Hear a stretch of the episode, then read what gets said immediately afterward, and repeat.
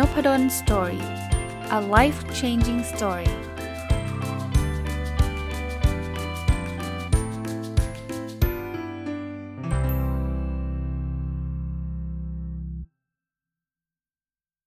สวัสดีครับ ยินดีต้อนรับเข้าสู่นพดล Story Podcast นะครับ ก็ทุกสิ้นปีเนี่ย ส่วนใหญ่ก็จะมีพวก ranking เนาะพวก top 10 พวกอะไรต่างๆ นานานะครับ แล้วสิ่งที่ผมมักจะเห็นก็คือเรื่องเกี่ยวข้องกับ Book of the Year เป็นหนังสือ ที่แต่ละคนก็ออกมาจัดกันว่า โอ้โห เล่มนี้ต้องอ่านเล่มนั้นต้องอ่านนะครับ แต่สังเกตหลังๆเนี่ยเขาจะไม่ list กันเยอะนะ อย่างเช่น Bill Gates บ้าง Warren Buffett บ้าง หรือใครต่อใครบ้างเนี่ย ผมเห็นก็ส่วนใหญ่ก็จะ 5 เล่มมั่ง 6 เล่มมั่งอะไรเงี้ยนะครับ แต่ว่าหลายคนก็อ่านอ่านมากกว่านั้นก็ชอบมากกว่านั้น ก็จะจัดพวก top 10 นะ 10 เล่มที่ควรอ่านหรือ 10 เล่มที่เป็นหนังสือที่ดีที่ได้อ่านในปี 2020 อะไรแบบเนี้ย ปีที่แล้วผมก็ทำนะ ปีที่แล้วเนี่ย list มาได้ 11 เล่มเกินมาเล่มหนึ่งเหตุผลเพราะว่าอย่างที่บอกอ่านมันอ่านหลายเล่มนะครับ ผมตั้งเป้าอ่านหนังสือภาษาอังกฤษ 52 เล่ม ก็ปีนี้ทะลุไป 56 เล่มเนาะก็ผมก็เลยมานั่งคิดนะเพื่อมาจัดตอนนี้นะครับว่าแล้วปีนี้เนี่ย top 10 หนังสือเราจะมีเล่มอะไรบ้าง แต่เนื่องจากเอาตรงๆนะครับ ตอนแรกก็จะกะว่าจะให้แค่ 10 เล่มนี่แหละ แต่ว่าจัดไปจัดมาแล้ว นั่งคิดไปคิดมาแล้วมันทิ้งแล้วเสียดายอะ่ะ สุดท้ายลงเอยมา 15 เล่มเลยฮะ ต้องบอกว่าสโกผมขอเน้นเฉพาะหนังสือภาษาอังกฤษเท่านั้นนะครับ เหตุผลประการหนึ่งก็คือมันเป็นโอเคอาของผมที่ผมจะอ่านให้ได้ 52 เล่ม และที่เมื่อกี้เล่าให้ฟังคือ 56 เล่มนะครับ อ่านทะลุไปเยอะนะครับ อันที่ 2 คือหนังสือภาษาอังกฤษอาจจะเป็นอะไรที่เข้าถึงคน จำนวนไม่ได้เยอะเท่าหนังสือภาษาไทยนะครับ จริงๆ หนังสือภาษาไทยหลาย ๆ เล่มดีมาก แต่ผมคิดว่าท่านมีโอกาสได้อ่านกันอยู่แล้วนะครับ เพราะฉะนั้นวันนี้จะเอาท็อป 15 นะครับ ก็คือ 15 เล่มที่ผมชอบที่สุดในปีนี้ ให้นิยามอีกนิดนึงนะครับคำว่าในปีนี้ไม่ได้แปลว่าหนังสือนี้ต้องออกในปี 2020 นะครับ มันเป็นเพียงแค่หนังสือที่ผมได้อ่านในปี 2020 แล้วชอบแล้วกันนะครับ ในบรรดา 56 เล่มที่ผมอ่านเนี่ย ก็คัดมาได้ 15 เล่ม เริ่มกันเลยนะครับอ๋อผมไม่ได้เรียงลำดับว่าชอบอันไหนมากมากกว่ากันเนาะผมเอาอันที่อ่านจบหลังสุดอะขึ้นก่อนแค่นั้นเองนะครับ เริ่มต้นเลย เล่มแรกนะครับ 100 things millionaires do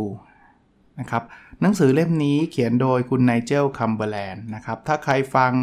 Weekend Entrepreneur ในช่วงหลังๆ ผมก็รีวิวหนังสือเล่มนี้มาประมาณ 5 ตอนนะครับ ก็ง่ายๆเลยครับตามชื่อเนาะ ร้อยสิ่งที่เศรษฐีเขาทำกันอะนะมันเป็นข้อคิดร้อยข้อที่ผู้เขียนเนี่ยได้นำมาสรุปว่าไอ้คนรวยเนี่ยเขาจะคิดหรือเขาจะทำอะไรกันบ้างนะครับ ผมว่าเป็นเล่มที่อ่านเราได้ข้อคิดดี ถึงแม้ว่าบางเรื่องเราอาจจะรู้แล้วนะผมมองว่ามันคล้ายๆเป็น checklist เราอะนะครับว่าเอออันนี้เราทำอันนี้เราไม่ทำอันไหนที่เรายังไม่ได้ทำก็ลองนำมาทำกันดูก็ได้ บางทีเออข้อนี้เราก็นึกไม่ถึงอะไรเงี้ยนะครับ ถ้าท่านอยากที่จะฟัง รายละเอียดหนังสือเล่มนี้ผมแนะนำนะครับ รายการ Weekend Entrepreneur ที่ผมจัดทุกเสาร์นะครับ ก็ 5 เสาร์ติดกันล่าสุดที่เพิ่งผ่านมานี่เองนะครับ ท่านเข้าไปฟัง 5 ตอนนี้ท่านจะได้รับรู้ว่าหนังสือเล่มนี้เขาพูดถึงเรื่องอะไรบ้างนะครับ อันนี้เป็นเล่มที่ 1นะเล่มที่ 2 ชื่อ The Blue Zones of Happiness นะครับ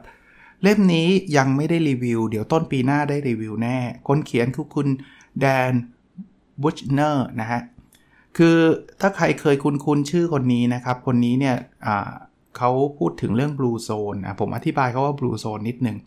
บลูโซนเนี่ยมันคือพื้นที่ที่คนอายุยืนยาวเนี่ยนะครับหนังสือเล่มนี้จะพูดถึงเรื่องของความสุข ว่าทำไมคนที่อยู่ในบลูโซนพวกนี้นะเขามีอายุยืนยาวเนี่ยเขาเขามีความสุขได้ยังไงนะครับ เล่มนี้พิเศษนิดนึงเพราะว่าเป็นหนังสือที่ลูกสาวผมซื้อให้เป็นของขวัญวันเกิดนะเขารู้ว่าพ่อชอบหนังสือใช่ไหมเขาก็เลือกหนังสือเล่มนี้ให้ผมผมไม่ได้เป็นคนเลือกเองนะครับเขาคงเห็นผมพูดถึงเรื่องความสุข เขียนเรื่องความสุขบ่อยๆ บอก ก็ซื้อเล่มนี้มาให้อ่าน เพราะว่าเขารู้ว่าผมยังไม่มีนะครับทำไมถึงรู้เพราะว่าหนังสือผมกองไว้เต็มโต๊ะเขาเนี่ยแหละนะครับ เต็มโต๊ะที่บ้านนี่แหละเขาคงดูแล้วแหละว่าไม่มี ก็ อะแล้วชอบนะ สรุปง่ายๆแบบนี้ก่อนแล้วเดี๋ยวผมมารีวิวยาวๆอีกทีหนึ่งนะครับเขาบอกว่าความสุขเนี่ยมันมีองค์ประกอบอยู่ 3 P นะ P แรกคือ pleasure ก็คือความสนุกอะนะ P ที่ 2 คือ purpose ก็คือการมีเป้าหมายในชีวิต แล้ว P ที่ 3 คือ pride ที่แปลว่าความภาคภูมิใจนะหนังสือเล่มนี้พูดถึงตัวอย่างคนในประเทศ 3 ประเทศ ซึ่งเป็นตัวแทนของ 3P เนี่ย pleasure เนี่ยเขายกตัวอย่างคนในประเทศคอสตาริกานะส่วน purpose เนี่ยเขายกตัวอย่างคนในประเทศเดนมาร์กแล้วก็ pride เขายกตัวอย่างคนในประเทศสิงคโปร์นะนอกจากนั้นเขาจะพูดถึงนโยบายที่แต่ละประเทศใช้ แล้วเพิ่มความสุขให้คนในประเทศยังไงนะครับ อย่างที่ผมบอกถ้าเดี๋ยวรายละเอียดผมมารีวิวยาวๆอีกทีหนึ่งเล่มที่3นะครับเล่มนี้เป็นเล่มคลาสสิกที่เขาพูดถึงกันเยอะมาก จนกระทั่งผมต้องหยิบมาอ่านนะครับ No Rules Rules นะครับ เป็นเล่มที่เขียนโดย CEO ของ Netflix ที่ชื่อว่าคุณรีดเฮสติงนะครับ แล้วก็อาจารย์อิรินเมเยอร์จาก i n s e t นะครับ เล่มนี้ก็ต้องอคงได้มีรีวิวในนพดลสอรี่ด้วย แล้วก็คิดว่าผมก็คงได้ไปจัดรายการที่บอกนะ กับคุณรวิทย์กับคุณปิ๊ก รายการหนึ่งนะครับที่จะเป็นช่องใหม่ที่จะเกิดขึ้นใน Mission to the Moon นะ เล่มนี้ก็น่าจะถูกนำไปรีวิวนะครับ เอาเร็วๆก็แล้วกัน เพราะว่าคงหลายท่านอาจจะคงได้ฟังได้เห็นผ่านหูผ่านตามาแล้ว มันพูดถึงวัฒนธรรมองค์กรของ Netflix นะครับ ซึ่งเขาจะเลือกจากคนเก่งก่อนเลย เก่งแล้วต้องดีด้วยนะ หลังจากนั้นเนี่ยเขาก็จะส่งเสริมให้เกิดวัฒนธรรมในการให้ฟีดแบ็ซึ่งกันและกัน อย่างตรงไปตรงมา แล้วสุดท้ายเขาก็พยายามจะลดระบบการควบคุมลงนะครับ อันนี้ก็ no rules rule นะครับ เป็นเล่มที่ 3 ที่ผมอ่านแล้วชอบนะ เล่มที่ 4 เล่มนี้ผมได้รีวิวไปแล้ว 2 ตอนในพอดแคสต์แล้วในบรรดา 15 เล่มผม ถ้าจะต้องให้เลือกเล่มเดียวผมจะเลือกเล่มนี้นะครับหนังสือชื่อว่า Time Smart นะครับ Time Smart เขียนโดยอาจารย์ Ashley w i n l a n d s นะครับ เป็นอาจารย์จาก Harvard Business School นะคือผมได้อ่านแล้วแล้วผมรู้สึกว่ามันทำให้ผมเข้าใจคุณค่าของเวลาเพิ่มมากขึ้นนะครับมันมีหลักการ 3 หลักการในหนังสือเล่มนี้ในการ เอาเวลากลับคืนมานะครับก็คือไฟล์ไทม์คือการหาเวลาfund time คือการเอาเงินไปแลกเวลาไปซื้อเวลามา แล้วก็ reframe time reframe time คือการมองเวลาในรูปแบบใหม่ๆนะครับเช่นเรามองว่าบางทีเราคิดว่าเวลาว่างเนี่ยเป็นเวลาที่เราแหมลุงยิบเอาเวลาว่างไปหาเงินดีกว่าเนาะแต่จริงๆ เวลาว่างมันสร้างความสุขให้กับเรา แล้วมันแปลงมาเป็นตัวเงินได้นะครับอาจารย์แอชลีย์เนี่ยใช้คำว่า happiness dollar นะครับก็คือ มันมีมันมีคุณค่านะ มันถ้าถ้าเราบ้าเงินมากเนี่ยเราเราสามารถบอกได้เลยนะว่าเวลาว่างเราเนี่ยมันเทียบเท่าความสุขมันจะเทียบเท่ากับเงินจำนวนเท่าไหร่อ่าอันนี้ผมว่าเป็น concept ที่ดี ใครยังอยากรู้รายละเอียดนะครับ ย้อนกลับไปดู Time Smart episode เร็วๆนี้แหละครับ เพิ่งจัดไป 2 ตอน แล้วมี special นิดนึงนะ คุณต้าเนาะก็เป็นคนที่อยู่ในเพจ Nudge Thailand เนี่ย ก็จริงๆ เป็นคนที่ที่เชิญ แล้วก็สัมภาษณ์อาจารย์แอชลีย์วิลเลนส์เนี่ยมาแล้วนะครับทำให้ผมรู้จักหนังสือเล่มนี้แหละ ก็ได้ฟังพอดแคสต์แล้วก็เลยเขียนอีเมลไปคุยกับอาจารย์นะอาจารย์เขาก็ CC CC ผมด้วยคุณต้าซีซีผมด้วยกับอาจารย์นัทวุฒิเผ่าทวีเนี่ยแล้วอาจารย์แอชลีย์ก็เขียนตอบกลับมาว่าก็ดีใจที่ที่ผมชอบแล้วก็หลาย ๆ คนชื่นชอบนะ อันนี้เป็นเล่มที่ 4 นะ ถ้าผมในบรรดา 15 เล่มผมเลือกเล่มเนี้นะครับ ผมชอบที่สุดแล้วกันนะ เล่มที่ 5 ครับ Trump's The Art of the Deal นะหนังสือเล่มนี้ผมรีวิวไปแล้วในพอดแคสต์นะครับ บางคนอาจจะ เอ้ยอาจารย์ทำไมไปติดลิสต์ได้ยังไง ข้อแรกนะหนังสือเล่มนี้ไม่ใช่หนังสือใหม่นะครับ เป็นหนังสือที่ออกมาตั้งแต่ปี 1987 ผมรีวิวไปแล้วด้วยนะครับ แต่ต้องบอกว่าหนังสือเล่มนี้ลูกชายซื้อให้เป็นของขวัญวันเกิดอีกเช่นเดียวกันเดี๋ยวนี้วันเกิดเนี่ยทั้งลูกสาวลูกชายไม่ต้องคิดอะไรมากครับซื้อหนังสือให้พ่อนั่นแหละนะครับ เพลินช่วงนั้นมันเป็นช่วงที่จะเลือกตั้งประธานาธิบดี แล้วก็ลูกชายก็ตั้งคำถามว่า เอ๊ะทำไมมีคนจำนวนไม่น้อยเลยเนี่ยชอบทรัมป์เนาะผมก็บอกว่าบางทีเนี่ยมันต้องมีอะไร behind the scene แหละ ใช่ไหมเพราะฉะนั้นเนี่ยเราเราอาจจะได้รับอ่านดู CNN เยอะดูดูมีเดียเยอะเนี่ยก็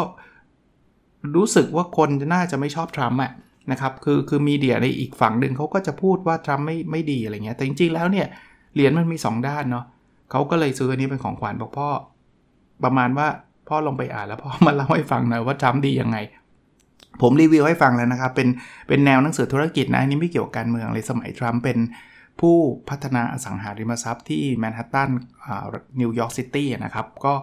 อ่านแล้วเราเข้าใจตัวตนทรัมป์มากขึ้นเนาะเล่มที่ 6 นะครับ ชื่อ self made success นะครับ เล่มนี้เขียนโดยคุณชอน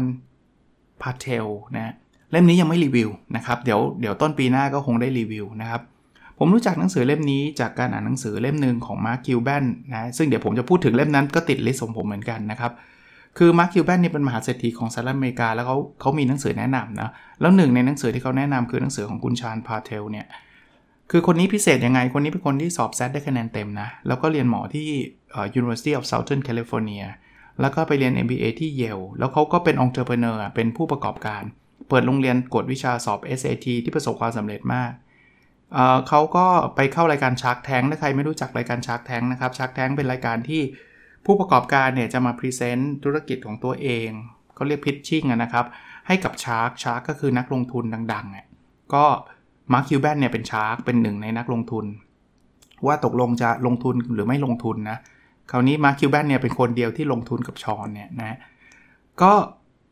เดี๋ยวผมจะไปรีวิวให้ฟังแล้วกันนะครับ หนังสือจะพูดถึง self made success คือวิธีการทำให้เขาประสบความสำเร็จด้วยตัวเขาเองเนี่ยมันมีบทเรียนอะไรบ้าง เยอะเลยนะครับ มีบทเรียนหลาย ๆ บทเรียนเดี๋ยวผมคงได้รีวิวนะมาต่อเล่มที่ 7 นะครับ How to Win at the Sport of Business นะครับหนังสือเล่มนี้เขียนโดยมาร์คคิวแบนเลย คนเมื่อกี้แหละครับ ที่เป็นมหาเศรษฐีชาวสหรัฐอเมริกาเนี่ยแล้วเป็นเจ้าของทีมบาสเกตบอลดัลลัสมาร์เวริกนะผมก็ชอบมาร์คคิวแบนมาตั้งแต่ตอนที่ไปอ่านบทความ ของเขาอันหนึ่งที่เขาบอกว่า don't follow your dream follow your effort นะที่แปลว่า เฮ้ย คุณไม่ต้องไปทำตามความฝันคุณหรอก คุณทำตามสิ่งที่คุณเก่งดีกว่านะผมเคยเขียนอันนี้ในหนังสือ Future Mindset เล่มล่าสุดของผมไปแล้วนะ ก็เลยหาหนังสือเขาอ่าน หนังสือเล่มนี้ก็เล่าเรื่องประวัติมาร์คคิวแบนนั่นแหละครับ ว่าเขาเรียนมาเป็นยังไงเรียนจบมหาวิทยาลัยมาทำธุรกิจล้มลุกคลุกคลานยังไง อ่านแล้วชอบนะคือแนวคิดเขาไม่ค่อยเหมือนใครดีอะ นะครับแล้วเขาก็เป็น self made millionaire เหมือนกัน คือเขาไม่ได้แบบรวยมาตั้งแต่ตอนเด็กๆ อะไรเงี้ยเขาเขาสร้างตัวเองขึ้นมาเองนะครับ ใครอยากทำธุรกิจเนี่ยแนะนำนะเล่มนี้ดีนะครับ เล่มที่ 8 ครับ The Psychology of Money นะครับ เล่มนี้เขียนโดยคุณมอร์แกนฮูเซลนะครับ ต้องบอกว่าผมมองแบบนี้ คือจริงๆ ความรวยมันคล้ายๆ การลดน้ำหนักนะฮะ คือเรารู้หมดแหละว่ามันต้องไม่กินอะไรเราต้องทำยังไงออกกำลังกายแบบไหน แต่เราทำไม่ได้เพราะอะไรรู้ไหมครับ เพราะว่าเรื่องจิตวิทยามากกว่านะครับเราทำได้2อสสัปดาห์เราก็เลิก เรื่องเงินก็เหมือนกัน รวยเราต้องเก็บเงิน อย่าไปใช้ของฟุ่มเฟือยหรืออะไรก็ตามแต่เอาสุดท้ายเราเรารู้แต่เราไม่ทำไงอันเนี้ยผมอ่านแล้วแบบเออเฮ้ยใช่เฮ้ยเจ๋ง คือเล่มนี้ก็รีวิวไปแล้วนะครับ น่าจะ ผมเข้าใจว่าหลายหลายตอนเลยแหละ Psychology of Money ท่านเสิร์ชเสิร์ชดูได้นะครับ ใน n o p a d o n Story เอ่อเอาเป็นว่าถ้าใครมีปัญหาประมาณนี้นะรู้แต่ไม่ทำนะครับ เรื่องการเงินเนี่ยลองอ่านเล่มนี้ดูนะครับ หรือไปฟังรีวิวที่ผมรีวิวนะครับ เล่มที่ 9 นะครับ Dollars and Sense เป็นเล่มที่เขียนโดยนักเขียนคนโปรดของของผมคืออาจารย์แดนอาร์เรลลี่นะ ก็อาจารย์แดนอาร์เรลลี่เนี่ยเป็นคนที่เชี่ยวชาญเรื่องเศรษฐศาสตร์เชิงพฤติกรรมนะหรือ behavioral economics นะเล่มนี้เขาจะพูดถึงเรื่องการใช้จ่ายเงินอย่างเดียวเลย ผมก็รีวิวไปแล้วในนพดลสอรี่นะครับ ลองเข้าไปดูนะ อย่างเช่นยกตัวอย่างนะถ้าเสื้อราคา 1,500 บาท ผมยกตัวอย่างขึ้นมาเองนะ เราอาจจะบอกแพงไปไม่ซื้อ แต่ถ้าเกิดบอกว่าเสื้อราคาพันห้าร้อยบาทเท่าเดิมนะ เสื้อตัวเดิมเลยนะ แต่ว่า วันนี้พิเศษนะจริง ๆ ราคามัน 3,000 บาท วันนี้ลดเหลือ 1,500 บาท วันนี้วันเดียวซื้อเลย ทั้งๆนี่จริงๆมันก็ 1,500 เท่ากันน่ะคนเราเนี่ยชอบเปรียบเทียบแบบนี้อารมณ์คล้ายๆ แบบนี้หนังสือเล่มนี้มีกรณีศึกษาหลากหลายเลยนะครับ ซึ่งผมก็รีวิวไปแล้วนะเล่มที่ 10 ครับ Built to Serve นะครับ Built to Serve ก็เป็นหนังสือที่แต่งโดยคุณอีแวนคาร์ไมเคิลเนาะ คนนี้เขียนหนังสือเล่มแรกที่ผมอ่านก็คือ Your One Word อ่านแล้วชอบ แต่ว่ามีท่านหนึ่งแนะนำมาใน inbox บอกอาจารย์ถ้าถ้าถ้าอาจารย์ชอบ Your One Word อาจารย์ต้องชอบเล่มนี้ Built to Serve ชอบจริงเลยฮะ คือเขาพูดถึงกึ่งกึ่งพัฒนาตัวเองกึ่งกึ่งธุรกิจอะ่ะคือมันมี 3 ขั้นตอนอะ่ะ who why แล้วก็ how นะ ผมรีวิวไปแล้วลองฟังรายละเอียดได้นะครับ ตอนนี้พูดเร็วๆว่า who คือการหาตัวตนของเราอะ่ะเหมือน your one word อะ่ะว่าอะไรคือสิ่งที่เราจะยึดถือเป็นหลักของชีวิตเรา why เนี่ยคือค้นหาว่าเราจะทำสิ่งนั้นไปเพื่ออะไร เช่นเขาให้นึกถึงเหตุการณ์ที่เราเป็นความยากลำบากในชีวิตแต่เราผ่านมาได้ แล้วเราต้องการส่งต่อวิธีการเหล่านั้นให้กับคนอื่นๆ ให้ให้ให้ผ่านพ้นความลำบากตรงนั้นน่ะนั่นคือ why ส่วน how คือจะทำยังไงให้เราส่งต่อสิ่งนั้นให้คนอื่นได้ จะสัมพันธ์ยังไงให้เขาเข้าใจอะไรเงี้ย อันนี้ผมว่าเหมาะสำหรับคนที่อยากจะแบบ เริ่มทำอะไรสักอย่าง ต่อยอดเป็นอาชีพ หรือต่อยอดเป็นธุรกิจก็ได้นะครับ เล่มที่ 11 นะครับ The Catalyst นะครับเขียนโดยอาจารย์โจนาเบอร์เกอร์นี่คือหนึ่งในอีกนักเขียนอีกคนที่ผมชอบนะครับ อาจารย์ Jonah Berger เนี่ยเป็นอาจารย์ทางด้าน marketing ที่ Wharton คือ University of Pennsylvania นะครับหนังสือเล่มนี้พูดถึงเรื่องของการเปลี่ยนความคิดคนอื่นนะครับ ชื่อ Catalyst เนี่ยถ้าแปลตรงตัวแปลว่าตัวเร่งปฏิกิริยานะ คือโดยหลักการหนังสือเล่มนี้เนี่ยเขาบอกว่าให้เราถามว่าเอ๊ะทำไมคนคนนั้นถึงไม่เปลี่ยน อย่าไปถามว่าจะไปเปลี่ยนเขายังไงนะคือพูดง่ายๆว่าให้เราไปลดอุปสรรคในการเปลี่ยนของเขาลงอะนะครับเขาต้องการเปลี่ยนใจคนอื่น ต้องให้เขาเปลี่ยนเองไม่ใช่เราไปบังคับเขาเปลี่ยนนะครับ อันนี้คือสิ่งที่หนังสือเล่มนี้พยายามจะบอก ซึ่งมันมีหลายเทคนิคนะครับ ผมก็รีวิวไปแล้วในพอดแคสต์นะหนังสือเล่มที่ 12 ที่ผมชอบนะครับ ชื่อ The Formula นะฮะ The Formula เนี่ยต้องบอกว่าเป็นหนังสือที่เซอร์ไพรส์ที่สุดเล่มหนึ่งนะครับ เพราะว่าตอนซื้อเนี่ยไม่รู้จักมาก่อนเลย เล่มอื่นๆเนี่ยอาจจะรู้จักคนเขียนมาก่อน มีคนแนะนำหรือนู่นนี่นั่นอะไรเงี้ย เล่มนี้เกิดจากการไปเดินคิโนคุนิยะแล้วก็เออหน้าปกสวยดีสีเหลืองๆนะครับ ตัวหนังสือแดงๆนะเขียนโดยคุณอัลเบิร์ตลัสโลบาบาราบาราบาซีนะครับอาจจะอ่านนามสกุลท่านไม่ถูกต้องนะ คือเขาพูดถึงสูตรแห่งความสำเร็จ ม่วงบอกเอ้ยอีกละอีกสักความสำเร็จอีกละแต่อันนี้มันเป็นหนังสือที่ค่อนข้างแปลกคือเขาเอางานวิจัยมาครับมันไม่ใช่ความสำเร็จแบบ คิดขึ้นมาเองอะนะเป็นเป็นเอางานวิจัยมา back up ที่ชอบที่สุดคือจริง ๆ ความสำเร็จไม่ได้ขึ้นอยู่กับความเก่งอย่างเดียวนะ อย่างเช่นงานประเภทหนึ่งที่เราแยกความเก่งออกยาก เช่นงานศิลปะเขาบอกว่าบางทีมันขึ้นอยู่กับ network อะพูดง่ายๆว่าเฮ้ยถ้าเกิดคุณคุณมี network เยอะ คุณงานคุณอาจจะเหมือนกับเพื่อนคุณเลย แต่เพื่อนคุณ network น้อยอะ่ะแต่งานคุณสำเร็จมากกว่าเพื่อน 20 เท่าอะไรเงี้ยเออมันไม่ใช่แบบคือมันแล้วแต่งานอะ่ะงานบางงานเนี่ยมันความเก่งมันเห็นชัดอย่างเช่น วิ่งแข่งอย่างเงี้ยวิ่งเร็วมันชนะอยู่แล้วอย่างเงี้ยคนยิ่งเก่งก็ยิ่งสำเร็จ แต่บางงานมันไม่ได้เป็นแบบนั้นเนาะก็เล่ม 12 ที่ผมชอบ เล่ม 13 Principles for Success เขียนโดยคุณเรดดาริโอ ใครคุณคุณชื่อนี้เนาะเขาเขียนหนังสือชื่อ Principles ซึ่งหนาปึกเลย 595 หน้าถ้าผมจำไม่ผิดภาษาอังกฤษนะ ซึ่งผมบอกได้เลยว่าถ้าใครอ่าน Principle แล้วท้อแท้ เพราะว่ามันหนาแล้วอ่านไม่รู้เรื่องต่างหากอะไรก็ไม่รู้อะไรเงี้ย ผมอยากให้อ่านเล่มนี้เล่มนี้อ่านง่ายมาก เพราะว่ามันเป็นเหมือนถอดมาอีกทีหนึ่งถอดแปลว่าแบบเป็นสั้นๆ แล้วมีรูปภาพตลอดเรื่องอ่านง่าย ใครที่ชอบถามผมบอกอาจารย์ภาษาอังกฤษ ผมไม่คุ้นเคยเลย ผมอยากอ่านหนังสือที่แบบง่ายๆ เล่มนี้ดูครับ Principle for Success อ่านแล้วได้ประโยชน์มากๆเนาะเขาก็อย่างที่บอกตัดไฮไลท์มาจากหนังสือ Principle โดยเฉพาะใน part ของการสร้างตัวเองอะทำให้ตัวเองสำเร็จอะดีมากครับ เล่มนี้ชอบมากนะครับ 13 นะ14 นะครับ The Art of the Good Life หนังสือเล่มนี้ก็ พูดถึงการใช้ชีวิตที่ดีนะครับ โดยเขามี 52 บท แต่เป็นแต่ละบทเป็นบทสั้นๆนะครับ เขียนโดยคุณ Rolf Dobelli นะครับ อ่านง่ายมากเหมือนกันนะครับ พูดถึงความสุขความมั่งคั่งความสำเร็จ อันนี้ก็เป็นอีกข้อหนึ่งเป็นอีกเล่มหนึ่งที่ผมเอามาเป็น checklist ว่า เฮ้ย ข้อนี้เราทำเพราะว่าเฮ้ย ข้อนี้ทำเหมือนกันเลย อ่า โอเค ข้อนี้ไม่ได้ทำก็จะถามตัวเองต่อว่า แล้วเราควรทำหรือเปล่านะครับ ก็ ก็อ่านแล้วชอบนะครับ เล่มสุดท้ายเนี่ยเล่มนี้ตอนแรกลังเลว่าเอ๊จะเอาเข้ามาใน list หรือเปล่านะ เพราะว่าเล่มนี้ค่อนข้างที่จะ specific นิดนึง คือหนังสือชื่อว่าแดแต่แต่รีวิวไปแล้วด้วยนะครับ The Art of the Good Life ก็รีวิวไปแล้ว Principle of Success ก็น่าจะรีวิวไปแล้วนะครับ หนังสือเอามาที่เล่มที่ 15 เนาะชื่อว่าแดเนี่ยเป็นหนังสือที่เขาพูดถึงวิธีการจัดการกับอาการที่เราเรียกว่า panic attack ถ้าใคร เคยได้ยินชื่อนี้เนาะ panic attack เนี่ยมันเป็นอาการที่แบบเราจะรู้สึกตื่นเต้น เราจะรู้สึกแบบเออกลัวนู่นกลัวนี่อะไรแบบนี้ย มันจะมีนึกนึกถึงภาพแบบนี้ บางคนอาจจะนึกไม่ออก panic attack เนี่ยมันจะเป็นลักษณะที่อย่างเหมือนเราจะต้องขึ้นไปพูดกับคน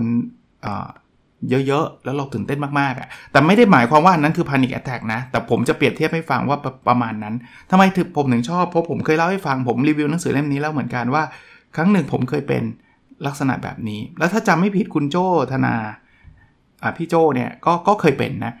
พานิกมันมันคืออารมณ์เหมือนกับอ่าที่ผมเคยเป็นนะ นั่งนั่งฟังนักศึกษาพิเศษแล้วรู้สึกว่าจะเป็นลมเมื่อวะอะไรเงี้ยแล้วเราก็กลัวแล้วก็พอกลัวเสร็จปุ๊บมันก็จะเริ่มมือเย็นเริ่มอะไรอย่างเงี้ย หนังสือเล่มนี้เขาก็เขียนบอกว่าวิธีการเนี่ยให้ให้ใช้คำว่าแดคือ D A R E เป็นตัวย่อนะ ผมรีวิวไปแล้วนะครับ D มาจากคำว่า diffuse คือถอดชนวน คืออย่าไปคิดอะไรมากเขาให้ใช้คาว่า whatever อะเอาเหอะไม่เป็นไรไม่เป็นไรหรอกถ้าจะเป็นลมไป เดี๋ยวมันก็มีคนพาเราไปส่งโรงพยาบาลเองแหละถ้ายังไม่หยุดนะ ให้ใช้ตัว A ต่อคือ allow เอาทั้งนั้นก็ก็มองความกลัวว่าเป็นเพื่อนเราอะ่ะเป็นสิ่งปกติเข้ามาเลย ไม่ต้องไปขัดขืนต่อต้านมันยิ่งขัดขืนยิ่งยิ่งพานิกหนักนะครับ ยิ่งตกใจยิ่งกลัวมาก แล้วถ้ายังไม่หยุดเนี่ยให้ใช้ R หรือ run toward it run toward it ก็คือแบบมาเลยมาเลยมาเลยเราเราอยากกลัวละมาเหอะอะไรเงี้ยวิ่งตามความกลัวเลยแทนที่จะหลบใช่ไหมนี่คือวิ่งเข้าใส่เลยแบบเฮ้ยเฮ้ยกลัวมากกว่านี้อีกสิอะไรเงี้ยแล้วตัว E คือ engage นะครับ คือการเอาใจไปจดจ่อกับสิ่งอื่นแทนนะครับ ก็ถ้าใครมีอาการแบบ panic attack นะ รู้สึกตื่นกลัวก็ลองอ่านหนังสือเล่มนี้ดูนะครับ อันนี้ 15 เรื่อง 15 เรื่องที่ผมเลือกมานะก็ยาวทีเดียวนะครับ แต่ว่าก็ท่านลองเลือกดูนะครับ ท่านไม่จำเป็นต้องเลือกเหมือนผมเลือกนะครับ ก็เป็นหนังสือที่ผมชอบสำหรับ list เดี๋ยวผมจะไปโพสต์ในเพจ Nopadol's Story ให้นะครับ ลองดูเลือกเลือกดูเอานะครับ ว่าเล่มไหนที่ท่านตอบโจทย์ ท่านก็ไปหาอ่านเล่มไหนที่บอกเอ้ยไม่ไม่ดูไม่ใช่เราก็ก็ไม่ต้องอ่านแค่นั้นเองนะครับก็ใกล้ปีใหม่แล้วขอมารีวิวอะไรในลักษณะนี้บ้างนะครับ โอเคนะครับ หวังว่า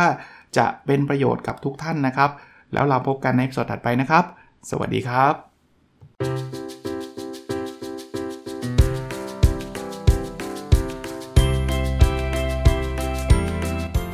n o p a d o n Story